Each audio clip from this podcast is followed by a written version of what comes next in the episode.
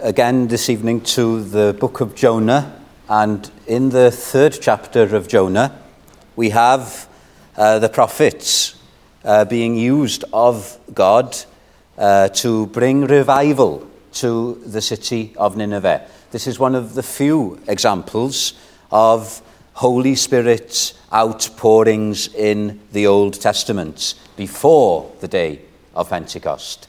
Uh, we are now living in the age of the spirits, uh, so we should be seeking uh, for uh, such revivals in our day and age. But in the Old Testament, they were very rare.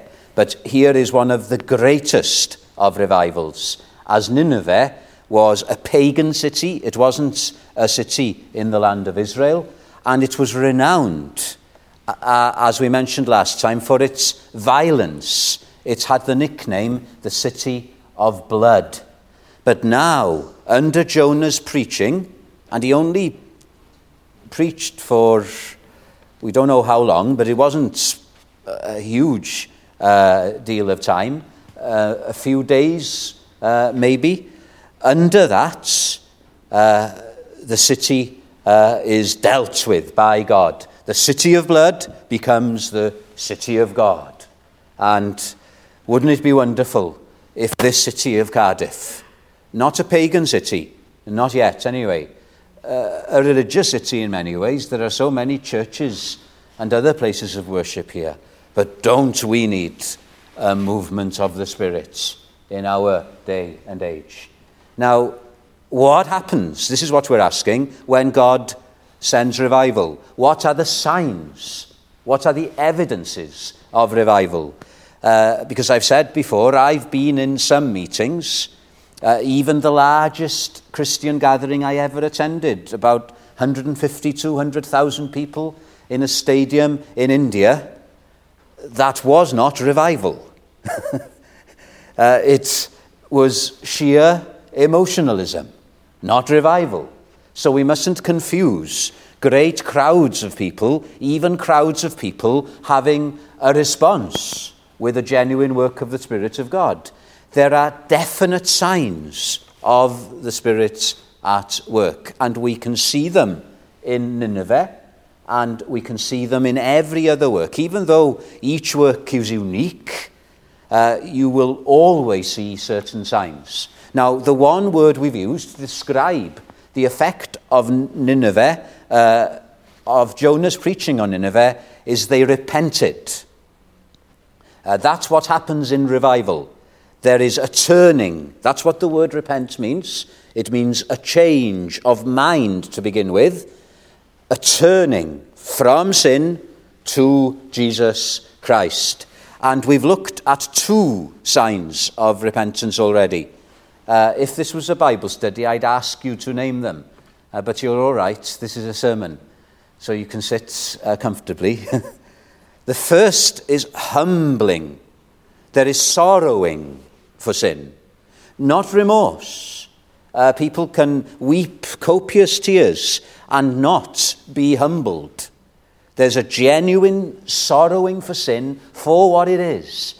You hate sin for being sin. It's not being found out, but it's this horrible thing called sin. And then the second sign is that there's an actual turning, that, that we're actually practically turning away from sin. Now, those two things are mentioned in the most famous verse in the Bible describing the fruit of revival, 2 Chronicles 7:14. If my people who are called by my name shall humble themselves and turn from their wicked ways. Now, we're going to look tonight as the third sign of repentance. The third. Do you know what it is? Believing, or faith, if you like. Believing. Uh, so look at chapter 3 of Jonah, verse 5. Verse 5. Chapter 3 of Jonah, verse 5. So the people of, Nin- of Nineveh believed God. And then verses 8 to 10. Verses 8 to 10. But let man and beast be covered with sackcloth, and this is it, and cry mightily to God. Yes, let everyone turn from his evil way and from the violence that is in his hands. Who can tell if God will turn and relent and turn away from his fierce anger so that we may not perish? Then God saw their works, that they turned from their evil way, and God relented. Faith uh, so coming back to 2 Chronicles 7:14, if my people who are called by my name shall humble themselves and seek my face and call upon my name, that's faith.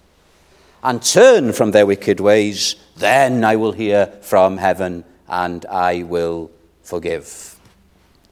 So let's look at this faith uh, when it comes to uh, repentance. Now, this is one of those controversial subject, isn't it? Which comes first, repentance or faith? They're two sides of the same coin. You can't separate repentance from faith. What do I mean by that? They're Siamese twins. If you try to separate Siamese twins, they're dead. So, if you want, believing is believing repentance. So when you're repenting and you're not believing, that's not repentance. It's believing repentance. And then faith is not easy believism, it's a penitent faith. Do you get that? Believing repentance. Otherwise, it's what we call legal repentance. Legal doesn't mean genuine here, it just means law. It means beating yourself up. That's not repentance. No, it's believing repentance, what we call evangelical repentance. And faith isn't easy believism, it's penitent faith. There was something in the news uh, a week ago about a climber being killed on Snowdon. Did you read that? And he was killed on a famous ridge called Crib Goch, which is a knife edge. Uh, it's about that wide, and you have to kind of balance on top of it, and there are two drops on either side. Now, the Christian life is a bit like walking on the knife edge. You've got legalism on the one hand, this horrible tendency uh, to uh, make repentance into a work. But then on the other hand, you've got antinomianism, this horrible, horrible tendency to say that anything goes. No, no. It's a knife edge. Let's keep it like that. Uh, have you read anything by Sinclair Ferguson? Take his little commentary on Jonah if you want to be helped here. He's a great theologian, but he's a pastoral theologian. He writes like this There is a tendency for Christians to assume that repentance is experienced before faith and leads to faith. But this view is due to a misunderstanding. It tends to confuse conviction with conversion, mourning for sin with turning away from sin, which is the hallmark of repentance. Real repentance, which brings life, accompanies faith rather than causes it. So if you're thinking of Paul preaching now, Paul said, I have preached repentance toward God and faith toward our Lord Jesus Christ. Do you get that? Let me put it another way. To repent is to turn. So it's turning from sin. And you're turning from sin in faith because you're turning to Jesus Christ. You, can't separate those two things. So sometimes in the Bible, you'll only have the word repent. But it actually means believe as well. And in other places in the Bible, you'll have the word believe, believe, believe. But actually, it takes for granted repentance. So these things are always found together. Now, let me just open up on this a bit. I think uh, there is a great need here. Uh, let's look at this faith, this real faith now. Uh, our Protestant forefathers, they defined faith in terms of three things, right? Three things three ingredients in saving faith. Do you know what they are? The first is knowledge. Uh, if you are to believe, you've got to believe in something. so Jonah went to Nineveh with a message. He warned the Ninevites about the wrath of God coming upon their sin.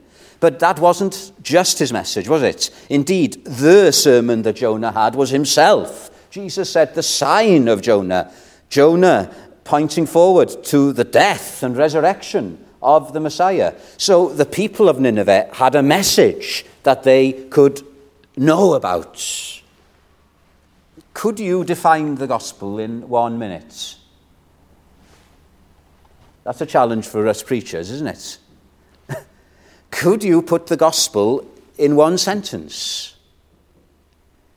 There's always a message. Uh, listen to Paul uh, writing uh, to the Romans. He said this Romans 10 How shall they believe in him of whom they have not heard? And how shall they hear without a preacher? It's the message that's got to come first. And then there's something else. The second ingredient, it's not just knowledge, it's assent. What's assent? Assent is agreeing to what is being said. So the people of Nineveh, as they heard about this wonderful salvation that was available for their sin, they agreed with it. I don't know if uh, they would have been like uh, some congregations in Welsh speaking Wales. Um, we're more on the English side here. Nothing wrong with that, nothing wrong. Uh, but I was brought up in uh, Welsh speaking evangelicalism, and people would nod their heads or they would say, You can't say anything now, but they would say Amen or something. They, they were in agreement with the message. But knowledge and assent isn't enough. James says the devils believe and tremble. The devils know and agree with the Bible, but they're not saved. The third ingredient, and this is the vital ingredient of saving faith, is trust. Trust. And what is wonderful here in Jonah 3 is they have saving faith, and the trust isn't a big assurance of faith. It's faith in its minimum. That's what's so wonderful. Let me give you uh, some words. Uh, verse 8, verse 8 of Jonah 3. Let's everyone cry mightily to God. Verse 8, cry mightily to God. Now, you may say to me, I don't know if I'm genuinely saved. I know the gospel. I agree with it. I even love these truths. But I don't know if I am trusting. I don't know if I am genuine. Well, my question to you is this Have you cried to the Lord to save you? Romans 10 goes on to say, Whoever shall cry on the name of the Lord shall be saved. Uh, as you know, one of my favourite books is this Pilgrim's Progress. Uh, this is an edition with pictures in it, and it's got a picture here of Mercy. In the second part, Mercy and Christiana.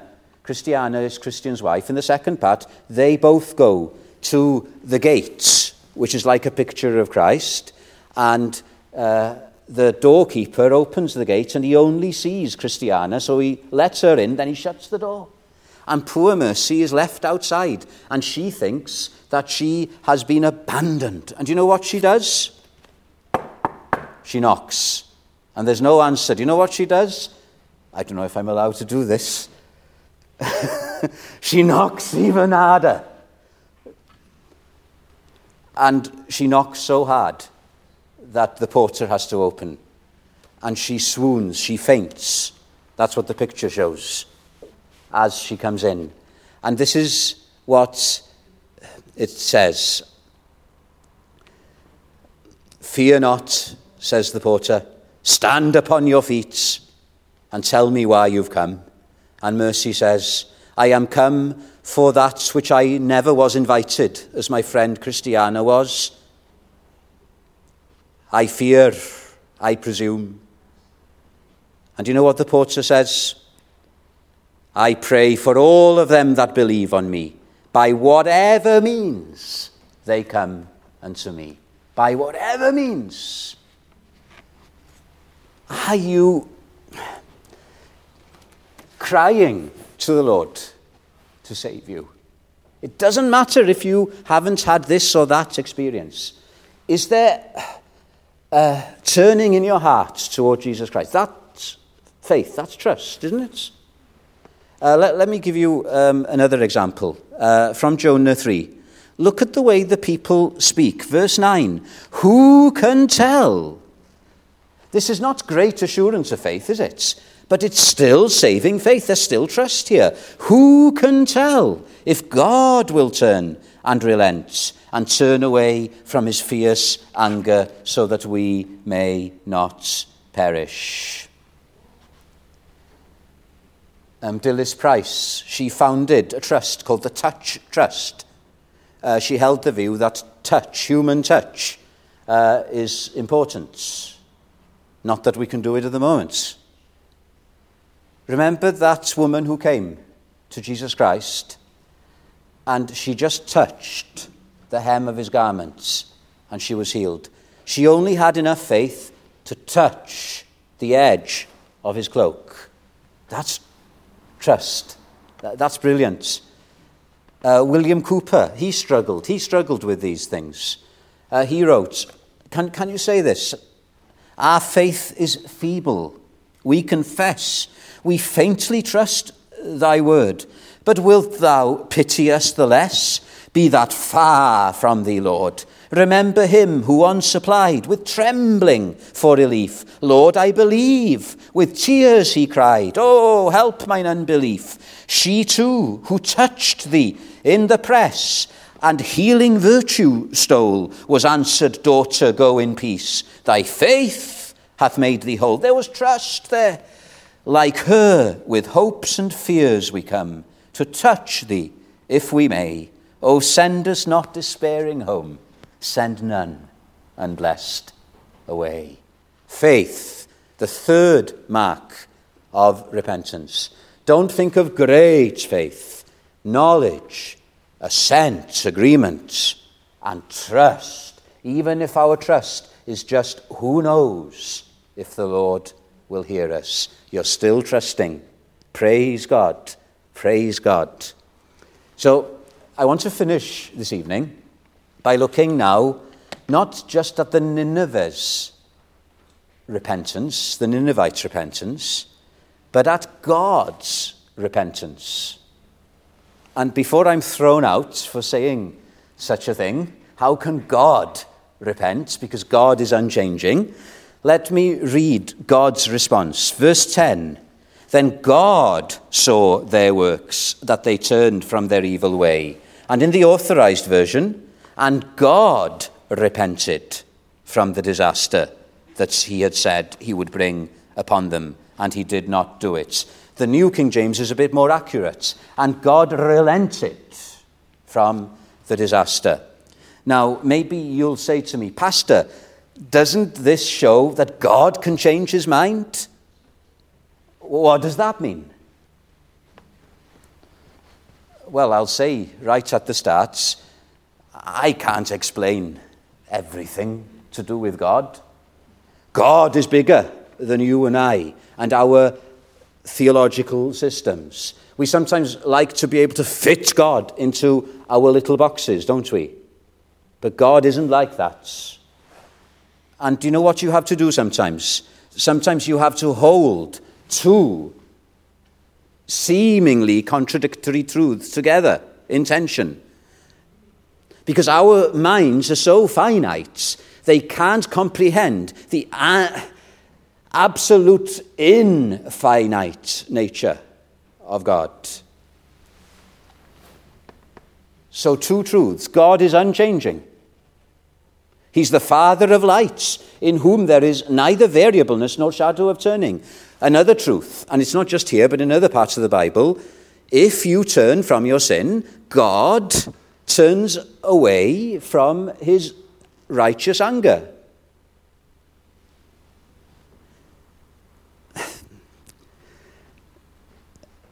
They're two friends, those truths. We don't want to pull them apart. We need to hold them. I read from 1 Samuel 15 for that reason. Did you notice in that chapter? God regretted making Saul king. Right? God regretted making Saul king. Did that mean that God then changed his mind? Of course not. Because how did our reading end? Our reading ended in verse 29 of 1 Samuel 15 with these words The strength of Israel, which is God, will not lie, nor relents, for he is not a man that he should relent. And the word here in Jonah 3, verse 10, for God relenting, is exactly the same word in the Hebrew as God not relenting in 1 Samuel 15, 29. How can we explain that? We can't. We, we can't. Where reason fails, says Watts, with all her powers, their faith prevails and love adores. I did come across this quotation. Uh, if you want a detailed commentary on Jonah, Richard Phillips has got one, and this is one explanation if you want one. It is precisely because God is unchanging that we are encouraged to repent. God is unfailing in both his wrath against sin and his mercy towards repentance. There is no.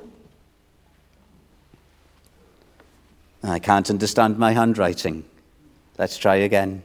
There is no variation in his opposition to wickedness.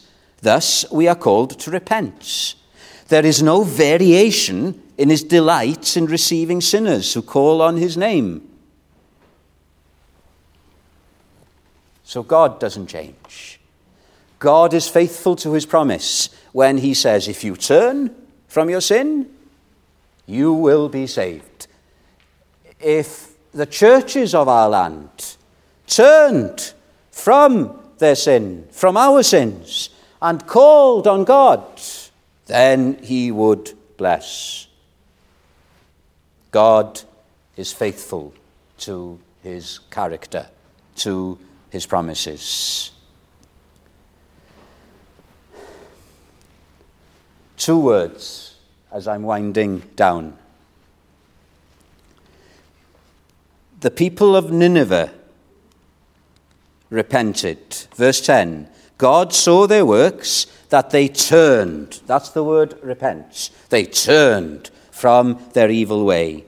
And God, different word, but the same kind of meaning, and God turned from the disaster that he had said he would bring upon them. The Ninevites turned, and God turned away from bringing disaster. Now, the word for God turning is different to the word for the Ninevites turning. The word for God turning can be translated as God was moved to pity the Ninevites. Isn't that wonderful? God was moved with compassion towards the Ninevites. In other words, God's relenting here is not God just changing his mind, it's God being touched by what he saw in the people of Nineveh. And my friends, isn't that in the end, when we're thinking of faith as the vital mark of repentance, isn't that what evangelical repentance is all about?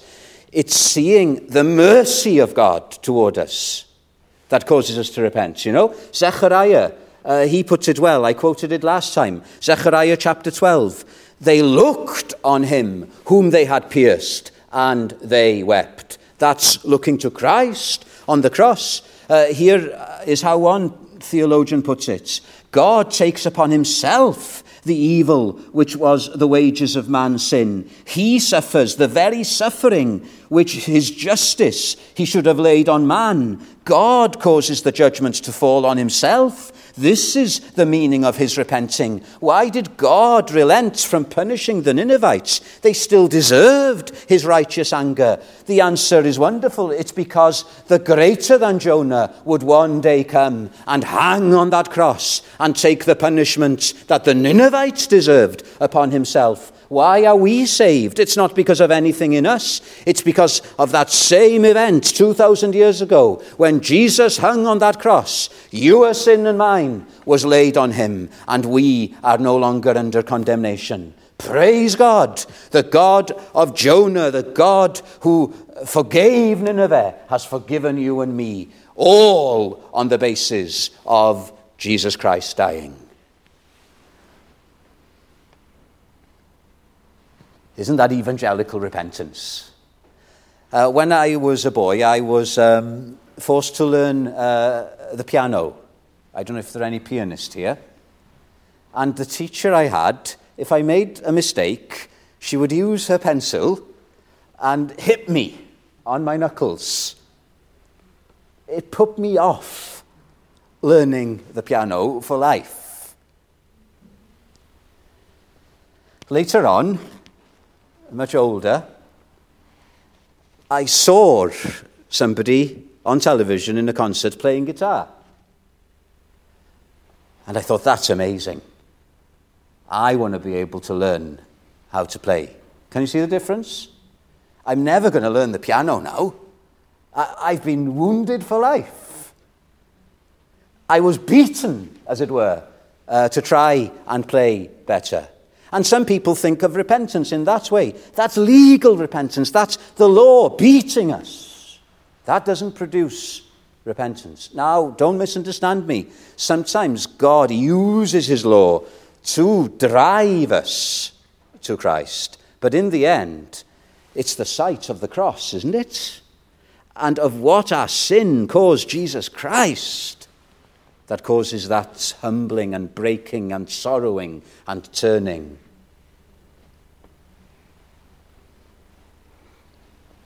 Listen to this. Behold him. Not somebody in a concert now playing guitar, but behold him, the greater than Jonah, ye that pass him by, the bleeding prince of life and peace. Come, sinners are you a sinner tonight? Maybe you're not a Christian and you think that something needs to happen to you before you come to Christ. No! Come, sinners, and say, Was ever grief like his? Come, feel with me his blood applied. My Lord, my love is crucified. He's crucified for me, for you, to bring us rebels back to God. Believe Believe the record true. Ye now are with Jesus' blood. Pardon for sin flows from his side. My Lord, my love is crucified. A great revival in Nineveh. God didn't send Jonah there as a revivalist preacher. He sent him there to preach the gospel there's nothing wrong with having conferences on revival. It's a good way to get the spiritual desires going. But read of any revival, whether it's in the New Testament or subsequently in church history, it's Christ and Him crucified that have been the theme of the sermons. And the Holy Spirit loves to ignite, if I can put it like that, such material. May this church be what it says we are on the notice outside evangelical. May the evangel, the good news, be our message. And may the Spirit use that, not just from the pulpit, but in all of our meetings. May the Spirit use us. May we be His channels so that evangelical repentance is seen in us and in this city. Oh, would it be awesome if this city would become the city of God? God can do it. May we continue to cry to Him. And may we be a people who are always repenting for His name's sake.